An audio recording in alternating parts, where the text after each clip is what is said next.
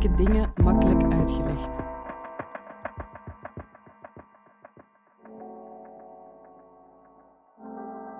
Dit is de podcast van Moeilijke Dingen Makkelijk Uitgelegd. Wie de wereld wil verbeteren, moet wel begrijpen hoe die werkt. Daarom laten we in Moeilijke Dingen Makkelijk Uitgelegd een expert 10 minuten aan het woord om een complex onderwerp uit te leggen. Deze keer legt Marleen Finoelst uit of het slim is om gezondheidsproblemen te googelen.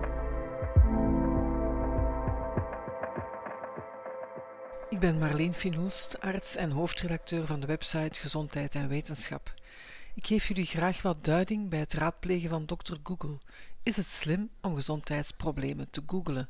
Wel ja en nee. Vooraleer in te gaan op de voor- en nadelen, eerst een paar algemeenheden. Bij 1 op de 3 Belgen blijken de gezondheidsvaardigheden ondermaats. Dat betekent dat 1 op de 3 te weinig kennis in huis heeft om informatie over gezondheid te begrijpen en toe te passen voor zichzelf om de eigen gezondheid te verbeteren.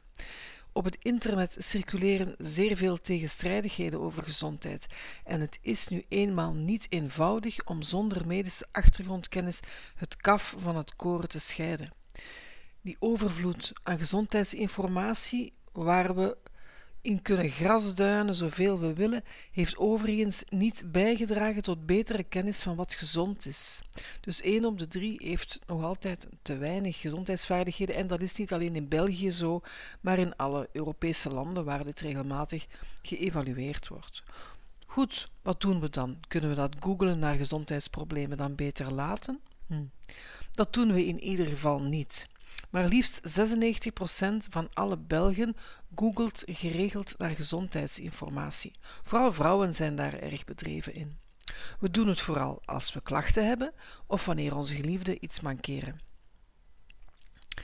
De meeste mensen die online op zoek gaan naar gezondheidsinformatie tikken hun vraag simpelweg in het Google-zoekvenster. Dat noemen we Dr. Google raadplegen. Online zoeken naar gezondheidsinformatie is wel een overwegend emotioneel gebeuren.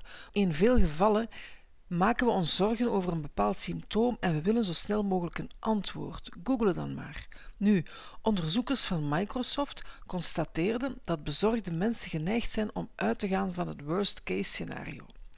We klikken steeds op het ergste wat we tegenkomen. Wanneer je bijvoorbeeld oorzaken van hoofdpijn googelt omdat je een onverklaarbare schele hoofdpijn hebt, dan kom je al gauw uit bij hersentumor. In werkelijkheid is een hersentumor een zeer zeldzame oorzaak van hoofdpijn, maar wanneer je dat ziet staan, wanneer Google je dat aanbiedt, ga je daarop klikken. Of als je zoekt naar pijn op de borst, dan, dan baan je jezelf gemakkelijk een weg naar hartinfarct, wat meestal niet de oorzaak is. Vaak is het stress of wat oprispend maagzuur. Dus dokter Google raadplegen maakt ons allemaal wel eens bang of ongerust. Als je lukraak googelt met vragen over gezondheid, dan loop je ook een groot risico om bedrogen uit te komen. Zo zijn veel gezondheidssites in werkelijkheid verdoken webshops die je leiden naar een pagina waar je producten kan kopen die jouw problemen zouden oplossen. Dat is pure commercie natuurlijk. Daarom zijn er ook wegwijzertjes die je in de juiste richting sturen. En die wegwijzertjes, zo een kompas. Een kompas is zeer nuttig wanneer je googelt naar gezondheidsproblemen.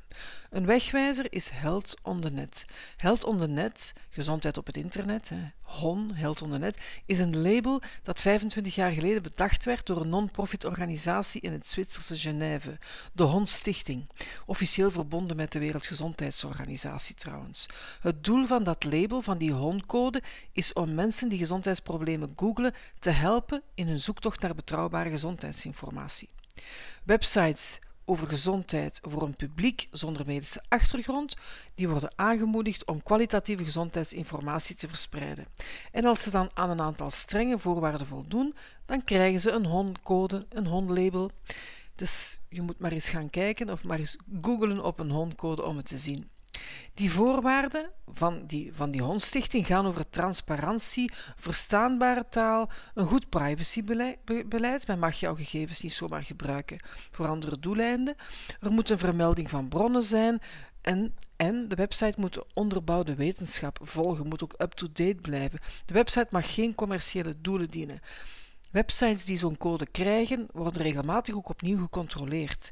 Dus dat is een goed kompas wanneer je googelt naar gezondheidsproblemen. Op dit moment hebben meer dan 8000 Europese websites met gezondheidsinformatie een HON-label. Websites in alle mogelijke talen die in Europa voorkomen. Trouwens, ook onze website Gezondheid en Wetenschap heeft er een. Je vindt het onderaan op onze homepage. Websites met een HON-certificaat vallen niet helaas wel niet op in de lijst webpagina's die je, door, die je door je zoekmachine aangeboden krijgt. Er zijn namelijk 100.000 websites over gezondheidsinformatie en 8.000 met een label. Het moet dan nog in jouw taal zijn. Om die te vinden kunnen we, kan je een trucje toepassen. Tik in het zoekvenster naast de zoekterm honcode in. Simpelweg. H-O-N-C-O-D-E. Honcode. En dan krijg je een selectie van betrouwbare websites. Bijvoorbeeld, je zoekt informatie over migraine, dan tik je migraine, spatie, honcode in het zoekvenster. En dan ga je al meteen op goede websites terechtkomen. Die honcode biedt dus een prima houvast. Maar de keuze blijft nog steeds beperkt. Want je moet ook als je aan al die voorwaarden voldoet waar de Hondstichting voor staat, dan nog moet je betalen voor dat label bijvoorbeeld. Kost enkele honderden euro's. En ieder jaar te vernieuwen.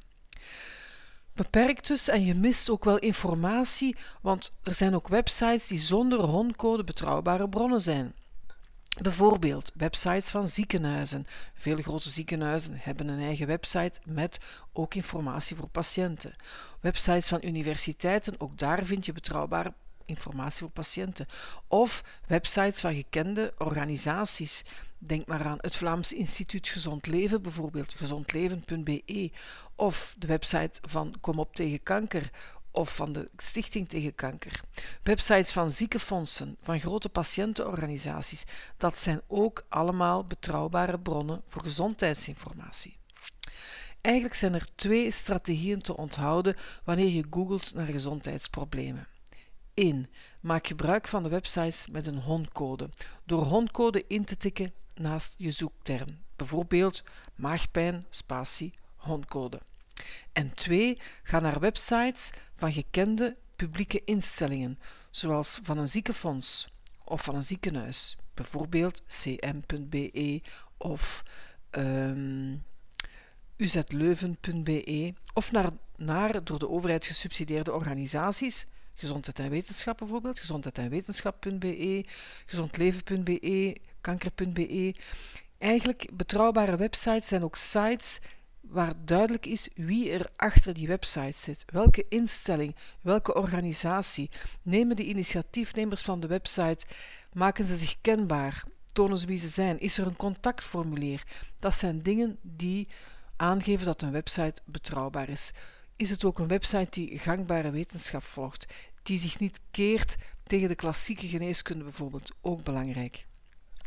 En laat vooral ook alle alarmbelletjes afgaan bij websites die beweren dat ze dé oplossing hebben voor jouw problemen.